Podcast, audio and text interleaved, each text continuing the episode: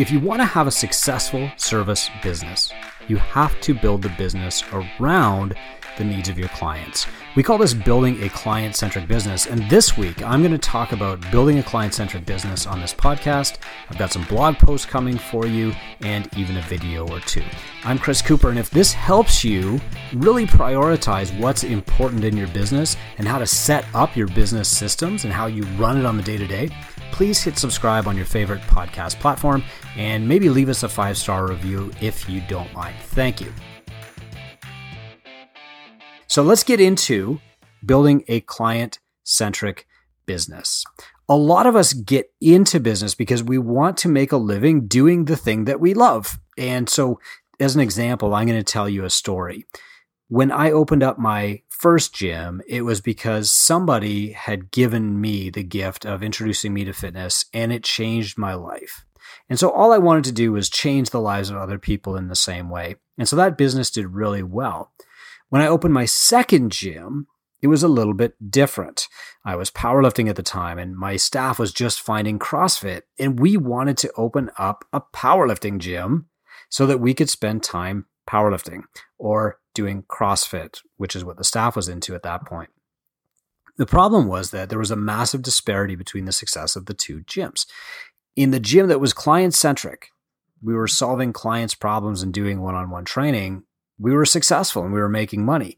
The other gym, which was built around our passion and what we wanted to accomplish, doing CrossFit and powerlifting, was not successful. And over time, it started to leach the money from the successful gym and almost pull both of them under.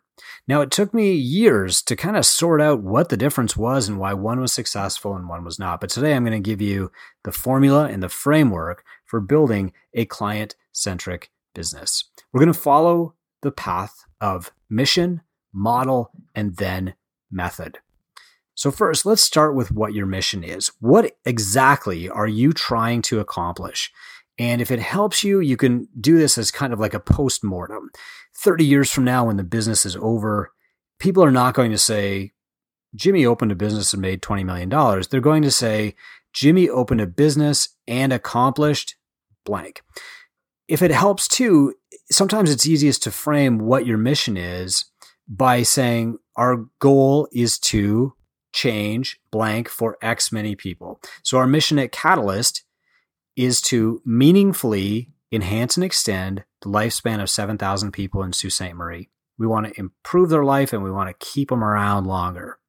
7,000 because that's 10% of our local population. And if I can influence and extend the life of 10% of my population, they in turn will affect and influence the next 10%, etc. So that is our mission. So the next question to ask is how do we achieve this mission? What's our strategy going to be? And that's your model. So I would say that our model is coaching. We want to be coaches because we've seen what the alternatives are.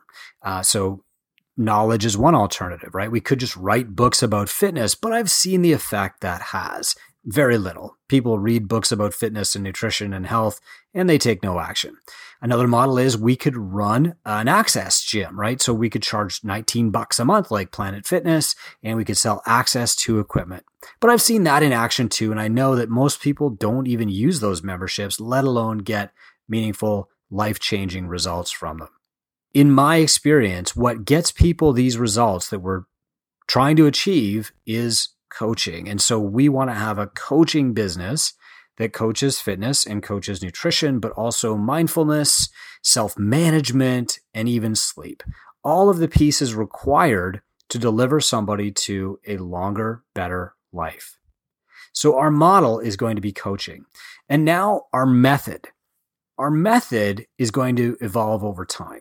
So our method is going to be science backed, data proven, but it's always going to be evolving. And that means that our method will change every so often. So when we find a method that will get us to our mission faster and fits within our model, then we will adopt that. So let's say that you started out as a Beachbody coach and you're coaching people. But over time, you find that people just kind of stop using the Beachbody system. I think it was like supplements and shakes and workouts and stuff. And so you have to find something else. But luckily, you found uh, obstacle course racing. And that helped people better. And you said, Oh, great. I need to be training people to do obstacle course races. So you got the certification, you changed your equipment, you changed your program a little bit, your method evolved. And then after that, maybe you found a different method entirely, aquatics. And you said, this is getting my clients better results and I'm achieving my mission faster than ever. I'm getting more people fitter and healthier and extending their lifespan and their health span by doing aquatics. I'm going to evolve to that. And then later you discovered, well, maybe I need to be doing yoga instead, or maybe you combined things. The point is that the method evolves and whatever is best for achieving your mission, that should be your method. Now, a lot of people screw this up. So what can happen is you discover fitness through one method. Okay, let's call that Pilates. And um, you want to stay true to the method. And so you open up a Pilates studio and you say that your mission is to, I don't know, improve like uh, core strength and flexibility in women aged 30 to 50 in your town. And that's great. And you're you're doing pretty well with Pilates. And then you discover that like wow, mat Pilates is not really doing it. I need to add a reformer or two. So you buy the machines and you start doing like a different type of Pilates. And then over time, maybe you realize like, holy crap, these people also need some aerobic capacity and they need to be able to like squat and have some power. And so you evolve again to like kettlebell training. Obviously, that's a dramatic evolution, but sometimes that's what's required, right? Evolution isn't always gentle in my gym, we started off doing mostly like aerobics combined with uh, some bodybuilding stuff and some powerlifting stuff, depending on the client. And then over time, we evolved to do CrossFit and spent 14 years as a CrossFit affiliate. And now we're evolving again. But the key is that our mission hasn't changed.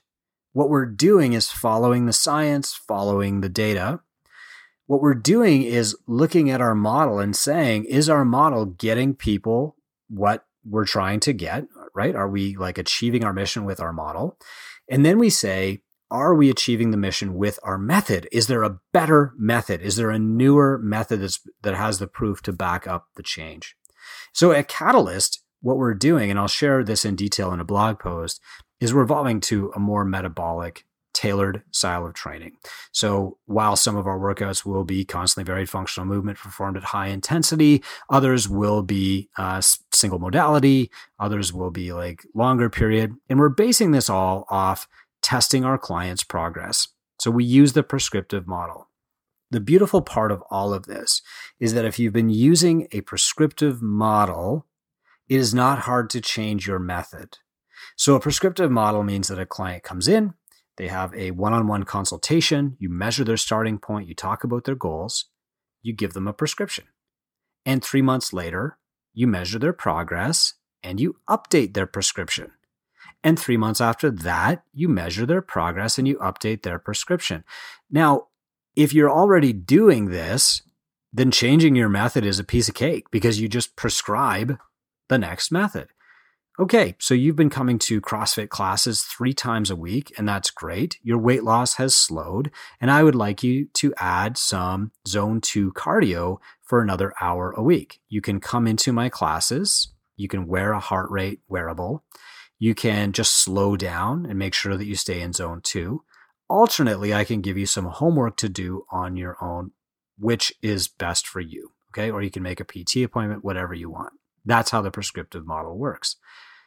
Alternately, what you could say to each client is you fit this avatar. Here is our starting prescription for you.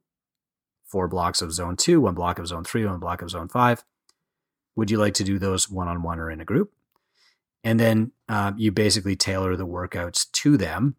But those workouts might be CrossFit or they might be yoga or they might be something else. You can pivot the method.